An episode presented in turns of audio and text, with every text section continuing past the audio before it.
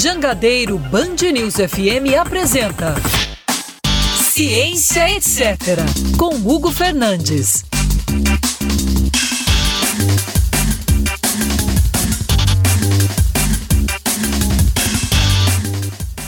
Fala galerinha, eu sou Hugo Fernandes, biólogo, cientista e indignado.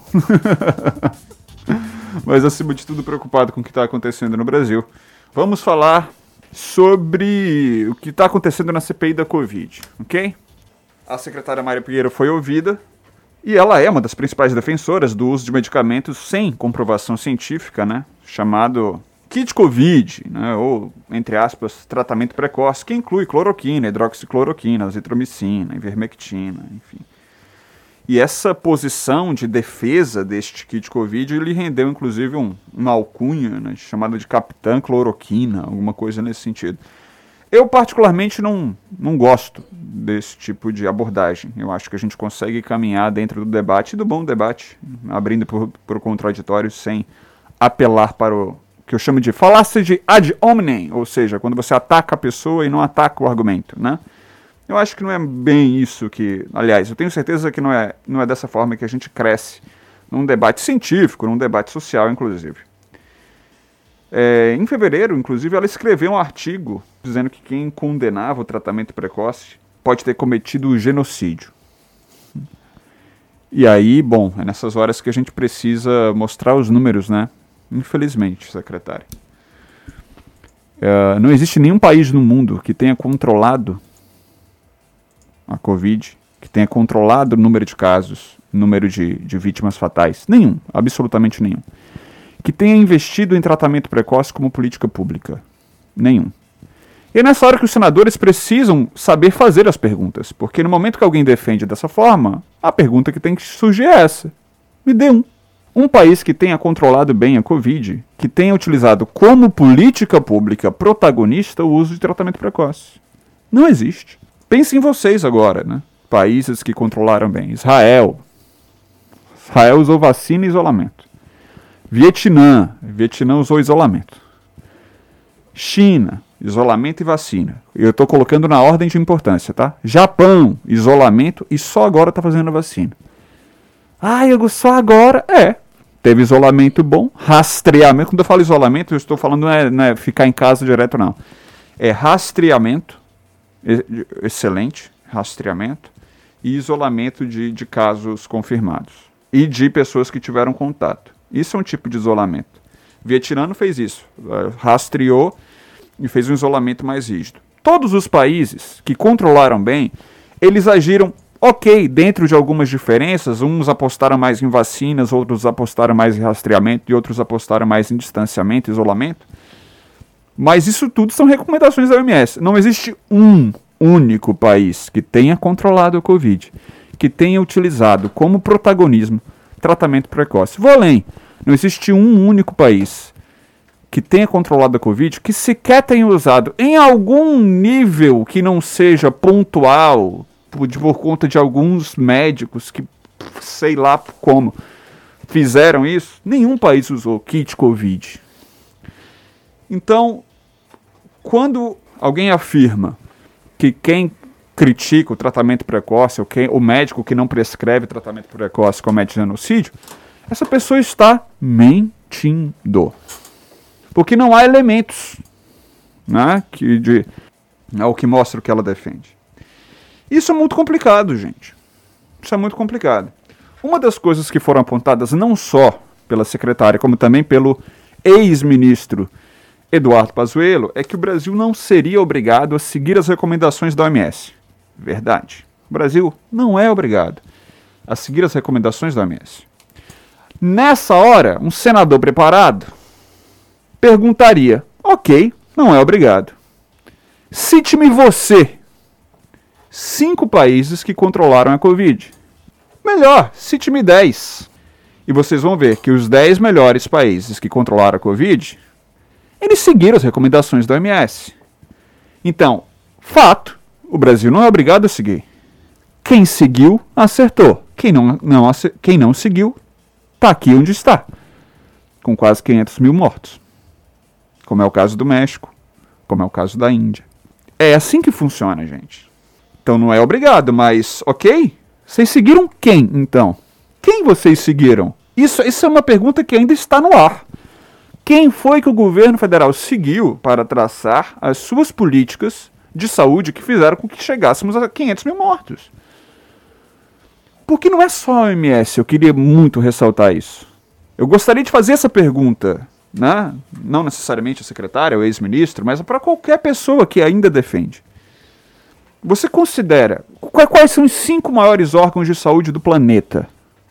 A pessoa sabe, eu imagino que um ex-ministro da saúde, uma secretária num Ministério da Saúde médica vai saber. Me dá os dez maiores. CDC norte-americano, CDC europeu, o FDA norte-americano, o NIH, a OPAS, que é a Organização Pan-Americana de Saúde. Todos esses órgãos, todos, têm as mesmas recomendações. Então vamos lá. Se os maiores órgãos de saúde in, in, é, investem em distanciamento, rastreamento, vacina, condenam tratamento precoce porque não existe, condenam investimento público em imunidade de rebanho, coisa que foi feita no Brasil, porque isso significa assinar mais de um milhão de mortos, no nosso caso. Se esses maiores órgãos de saúde assim recomendam, o Brasil seguiu quem? Eu gostaria muito de saber. Todo mundo quer saber. Esse é o ponto, entendeu, pessoal? E quando alguém chega e fala assim: ah, existe uma uma divergência na classe médica, né? A classe médica, ela tem gente que defende o tratamento precoce e tem gente que não defende, né? Enfim, que critica. É verdade, isso é uma verdade. Uma verdade infeliz, mas é uma verdade. Nessas horas, quem tem o poder da caneta na mão precisa olhar para um norte e não escolher entre dois lados dicotômicos. Não é assim que funciona. Primeiro que não é 50-50. Começa por aí. Se você pegar as maiores entidades científicas do Brasil, incluindo a Associação Médica Brasileira, incluindo a Academia Brasileira de Ciências, Sociedade Brasileira de Infectologia, Sociedade Brasileira de Imunologia, Sociedade Brasileira de Epidemiologia, ou seja, áreas que estão relacionadas à Covid, elas condenam o investimento em tratamento ineficaz, porque elas afirmam é ineficaz. E aí é que tá. Quando você tem um suposto problema, uma suposta divergência é, né, na classe médica ou na classe científica, você olha para o norte. Por quê? Porque não é uma escolha do tipo, ah, aqui tem mais, eu vou por esse. Não. Existe, existe um corpo de especialistas nessas sociedades, nas melhores e maiores sociedades sobre o assunto, que fazem o trabalho por você, gestor público, e por você, cidadão. Você quer entender se é ou não ineficaz? Você não precisa ser um grande cientista para poder analisar todos os dados. E quando alguém chegar e falar que existe 2.400 estudos que comprovam não sei o que, você fala só um minutinho que eu vou conferir. E aí você vai na sociedade. Sociedade Brasileira de Infecto, nas, nos grandes órgãos de saúde mundiais e nos brasileiros também, porque a própria Anvisa já declarou isso, que não existe tratamento precoce e eficaz para a Covid-19. Então, a cloroquina é a droga mais testada do planeta para a Covid-19 né, ao longo deste mais de um ano de pandemia. E o resultado que nós temos? Aí vamos lá para as melhores revistas científicas do mundo: Nature, Lancet, British Medical Journal, New England Medical Journal, Science. Esses. E, e por que eu estou dando esses exemplos? Porque são as revistas com os maiores fatores de impacto. O que, que é isso? Com as maiores é, é, é, visibilidades e respeitabilidades no mundo científico. Todas essas revistas, todas essas revistas, ou tem artigos e até mesmo editoriais, ou seja, editor chegando e falando, não funciona. Então não adianta trazer centenas de estudos que às vezes nem publicado é, é foram, como por exemplo é, o que a gente chama de pré-print, que é um estudo que não chegou na revista, mas a pessoa soltou na internet para supostamente ser avaliada pela comunidade científica. Só que a pessoa pega esse negócio que não foi publicado e, e coloca na mesa como se verdade fosse. E aí você fala, Hugo, eu não tenho obrigação nenhuma de saber disso. É verdade, pessoal, vocês não têm obrigação nenhuma de saber disso. Quem faz isso por vocês são as sociedades científicas, são os órgãos de saúde de excelência no Brasil e no mundo, e eles já fizeram. Eles já fizeram. Há muito tempo. A, a, a cloroquina está morta enterrada desde junho do ano passado. Junho do ano passado, pelo menos.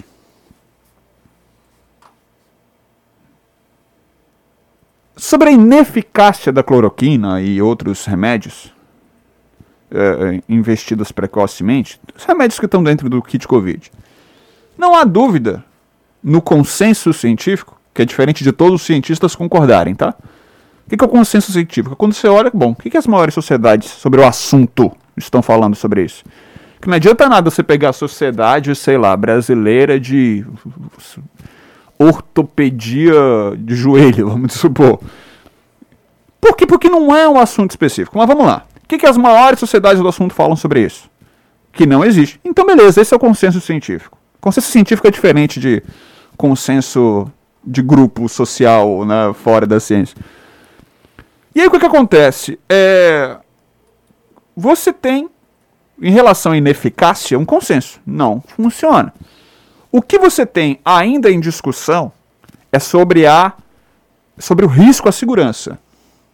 No caso da cloroquina, já existem excelentes artigos como esse que saiu no British Medical Journal em janeiro deste ano, 2021, mostrando que o uso da hidroxicloroquina pode estar associado a 9% a mais do, da, da, mortalidade. Então, é, a, gente tem, a gente tem hoje uma, uma, um problema grave, que é o fato de que parte desse tratamento pode significar aumento de mortalidade. Porém, sendo muito honesto, existe um mundo de discussão em torno disso. Aí sim, existe ainda um mundo a ser investigado. Um mundo a ser investigado. Agora, em relação à eficácia, não, já chega. Não. Ela também afirma que é, os 22 pacientes que foram acompanhados no estudo sobre cloroquina em Manaus, né, que morreram inclusive, morreram por conta de doses tóxicas de cloroquina. Primeiro que essas doses que foram administradas a esses pacientes em Manaus foram exatamente as mesmas recomendadas pelo estudo inicial lá da cloroquina, feito pelo tal Didier Raul, que o senador Heinz tanto menciona. Simplesmente foi um, uma réplica da metodologia. Se existe algum responsável, esse responsável, que na, na verdade responsável é, é o DJ Raul. Só que aí que tá. Abriram investigação e, e, e concluíram que as mortes não têm relação comprovada com a droga e que teriam ocorrido em decorrência da Covid-19. Mostrando, portanto, que não funciona a cloroquina. Entenderam como é mais o processo, pessoal? Agora vamos lá. Olha só, gente. Como é uma questão que você ouve e se sente muito satisfeito, porque você não tem informação completa. Cloroquina é utilizada como antiviral, perdão, cloroquina utilizada em chikungunya, porque a fase longa da chikungunya, fase longa, gera doença autoimune, doença reumatoide. E é na fase longa onde a cloroquina é usada, e não na fase viral. Então, sim, a cloroquina tem uso, pode sim ser usada para chikungunya como off-label, ou seja, como um remédio né, que, que, que, que pode ser oferecido com segurança e que tem sim efeitos positivos associados à chikungunya na fase longa na fase reumatoide, porque este efeito em, em, em, em sintomas reumatoides já são conhecidos. Cloroquina nunca foi utilizada para reduzir replicação viral de, de vírus da chikungunya. Nunca. Só que a pessoa não sabe dessa informação e fica, ah, então beleza, se é usado para chikungunya, pode ser usada para covid também, porque ela imagina que, que destrói os vírus da chikungunya, então destruiria os vírus da covid também. Entende o negócio? Você não tem a informação completa.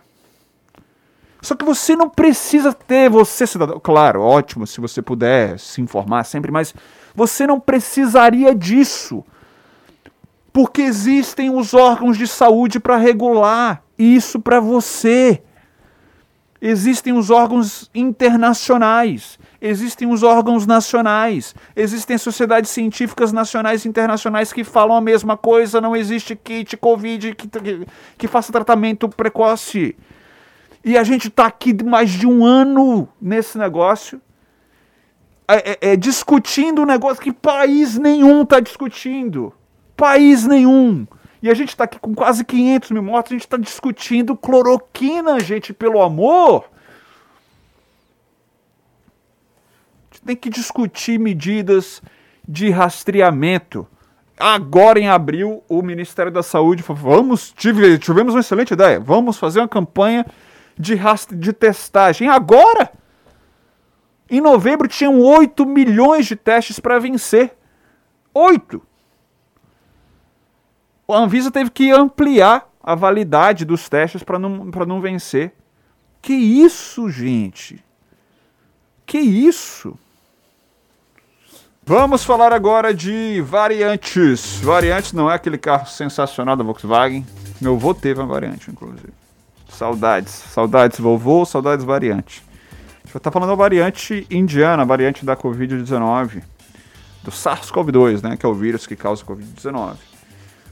Uh, o relatório da OMS aponta que a cepa B1617, que é a variante indiana, é mais contagiosa e diminui a eficácia de vacinas. Hugo, diminui quanto? Pois é, precisamos saber. Temos várias vacinas em curso. E, e isso é um ponto grave, realmente. E aí, mas só que ainda há uma investigação para saber se ela está relacionada a quadros mais graves de Covid. Porque uma coisa difere da outra, né? Você pode ter uma variante, por exemplo, que, que, que tem como característica principal se espalhar mais rápido, né? Como é o caso da variante chamada variante brasileira, a B117. Você tem é, variantes que podem causar sintomas mais graves. Ainda não foi, ainda não foi, não foram observadas variantes nesse sentido, assim, pelo menos não numa, num, num padrão tão grave assim, tão mais grave assim. Você pode ter variantes, por exemplo, que podem ter escape de imunidade. Hum. Essa variante indiana parece sim ter um escape de imunidade. Né? As pessoas que já contraíram Covid-19, que tem aquela imunidade natural, que a gente sempre ressalta aqui que é uma imunidade muito curta, desde sempre, tá? Independente de variante ou não, desde sempre. É uma variante muito curta. É. é você, você pode ter um escape dessa imunidade e o problema é que pode ter um escape de imunidade de vacina, que a gente precisa investigar. Acima de tudo, a gente precisa investigar, tá? A variante indiana desse, desse, desse novo coronavírus, né, já foram detectadas em quatro grandes territórios. São oito novas áreas em relação ao boletim da semana passada. Então significa que ela está. Isso porque foram 49 países né, hoje. Então, a semana passada eram 41. E essa variante. Uh, já foi encontrada até em países que são considerados referência tá, no combate à pandemia, como China e Nova Zelândia. E já está no Brasil. Né? Chegou no Brasil na semana passada, muito provavelmente chegou antes, porque a nossa capacidade de rastreamento é muito ruim, mas chegamos na, num ponto onde ela já está aqui no Brasil. O que nós sabemos tá, é que há uma diminuição da eficácia das vacinas da Pfizer e da AstraZeneca mas ainda é investigado se ela está relacionada a quadros mais graves ou se aumenta o risco de, de infecção. Até o momento, a OMS classifica quatro cepas como variantes de preocupação global. Né? A variante britânica, que, perdão, essa é a B117, pessoal, perdão. A sul-africana, que é a B1351. A brasileira, que é a P1. É isso, é o nome, o nome correto. E a indiana, que é a B1617. O que, que a gente precisa fazer agora, tá? Na verdade, o que a gente precisa fazer desde sempre? Reduzir o contágio por meio de, de, de métodos comprovados. E isso é rastreamento. Isso é muito importante, rastreamento. Inclusive, o próprio Pazuello, a Mayra Pinheiro defenderam isso nos seus depoimentos. E eu concordo plenamente, tem que rastrear, mas isso é feito no nível federal, sobretudo. Né? E não foi feito de forma. Né, numa grande ordem de grandeza. E isso precisa ser feito. Para a gente entender: opa, legal, essa variante existe, chegamos, isolamos essas pessoas que estão com essas variantes. Se isso não for feito, a gente vai ter que partir para coisas mais rígidas, como é o próprio distanciamento e isolamento. Infelizmente. Então, até o momento, os cientistas não conseguiram estabelecer sobre a variante. O que, que eles ainda não, o que, que os cientistas não sabem ainda, tá?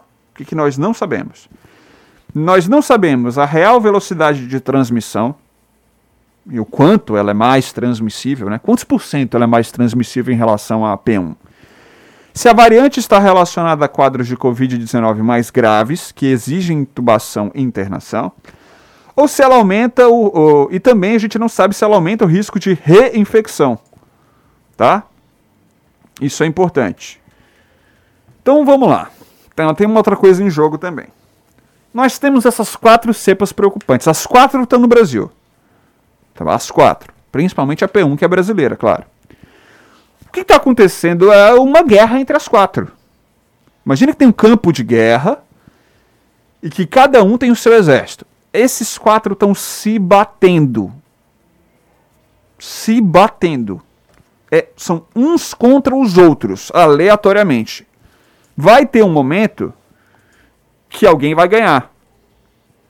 Essa disputa é pela prevalência na população. Quem que vai vencer esse jogo da prevalência na população? Não sabemos. Se vencer uma variante com um escape de imunidade por vacina, a gente tem um problema. Entenderam, pessoal? Então, para isso, a gente precisa retomar rastreamento de grande porte e as medidas de distanciamento e isolamento. Porque o que a gente não quer é um escape de vacina. Escape de, de, de, de infecção natural, nós já temos. Nós já temos. Né? Tanto é que muita gente conhece pessoas que pegaram Covid duas vezes, por conta desse escape. Aí faz, fizeram a pergunta assim: Ah, Hugo, a vacina pode gerar variante? Claro que não. claro que não. Eu vou, eu vou é, é, é, é, trazer vocês para uma reflexão, tá bom? É, se vacina causasse variante, existia uma variante israelense que já vacinou metade da sua, mais da metade da sua população. E não a brasileira. Inclusive, essa analogia foi do Attila Lhamarino, que, que foi agora convidado para uma reunião na OMS. Temos uma outra notícia bacana para cientistas, Natália Pasternak, inclusive minha primeira convidada nesse programa. Natália Pasternak, microbiologista, muito conhecida aí, né, como colunista de ciência de vários canais a Natália Pasternak foi chamada para a CPI. Então, felizmente, finalmente, teremos alguém com preparo científico para rebater os absurdos que são é, é, é, ditos naquela, naquela CPI. Isso vai ser fundamental. Pô, prepara a pipoca. Quando a Natália entrar, eu, se eu fosse, se eu fosse os críticos, eu preparia, preparei um lenço também, porque a Natália vem para bater, certeza. Mas sempre com muita classe, né? sempre com, é, é, com muito embasamento científico. É isso que importa hoje. Né? Estamos num problema de uma crise, sobretudo, uma crise intelectual, uma crise científica, a gente precisa botar os pés no chão. Estamos falando sobre variantes, variantes indianas, e isso nos leva imediatamente ao assunto terceira onda. Não que isso é outra coisa muito necessária aqui para falar para vocês, ok? Muito, muito, muito, muito necessária. Terceira onda não necessariamente tem a ver com variantes indianas, ou seja lá o que for. Ok? Não necessariamente. A gente precisa, a gente precisa entender que terceira onda é um resultado de abandono das medidas de proteção, das medidas de distanciamento, rastreamento, uso de máscara, não aglomeração, não aglomeração, não aglomeração. De novo, não aglomeração. E o que a gente vê é o contrário disso, protagonizado por presidente da República até as pessoas que estão num domingo. O que, que nós temos, tá? Nós temos uma ligeira redução hoje nas taxas de mortalidade e na ocupação de leitos da UTI, maravilhoso, ótimo. Precisa fazer né, um universo de coisas ainda, mas claro que essas notícias dão alento para gente. Isso aconteceu nas duas últimas semanas, mas a incidência de casos ainda se mantém muito elevada. E os valores de positividade dos testes para o diagnóstico da doença também. Então você tem muito resultado positivo chegando ainda. E as informações é, são do, do Observatório Covid-19 da Fiocruz, divulgado nesta quinta-feira. Tá? Segundo a Fiocruz, na semana entre 2 e 8 de maio, também se observou uma redução da ocupação de leitos de unidade de terapia intensiva, é, mas os pesquisadores afirmam que o conjunto de indicadores que vem sendo monitorados pelo observatório mostram que há uma intensa circulação do vírus. Então, a pandemia tende a permanecer em níveis críticos ao longo das semanas e dá oportunidade para o surgimento de novas variantes, né? Porque quanto mais ela circula, mais variantes podem surgir. Então, apesar dessa ligeira redução, né, a manutenção desse alto patamar exige que sejam mantidos os cuidados de prevenção contra o coronavírus, como afirmam os pesquisadores da Fiocruz. Uma terceira onda agora, com taxas ainda tão elevadas, pode representar uma crise sanitária ainda mais grave. Eu, eu, vou dar um exemplo aqui do que aconteceu no ano passado, né? Você teve um pico ali de mil mortes que aconteceu em julho e esse pico se permaneceu. Né? Ele, ele, ele, ele atingiu um platô, que ao invés de cair, Ficou ali mil, mil, mil, mil, atingindo mil, mil, mil, mil, mil sem cair. Ele começa a baixar ali entre outubro e novembro. Quando Bolsonaro, inclusive, lá em dezembro, quando já tinha voltado a subir, lembra? Então ele cai em outubro, cai um pouquinho em novembro e volta a subir em dezembro. No dia 18 de dezembro, o Bolsonaro fala que a pandemia estava no fim, a pandemia estava subindo. E aí a gente chega a um pico de 4 mil mortos esse ano por dia.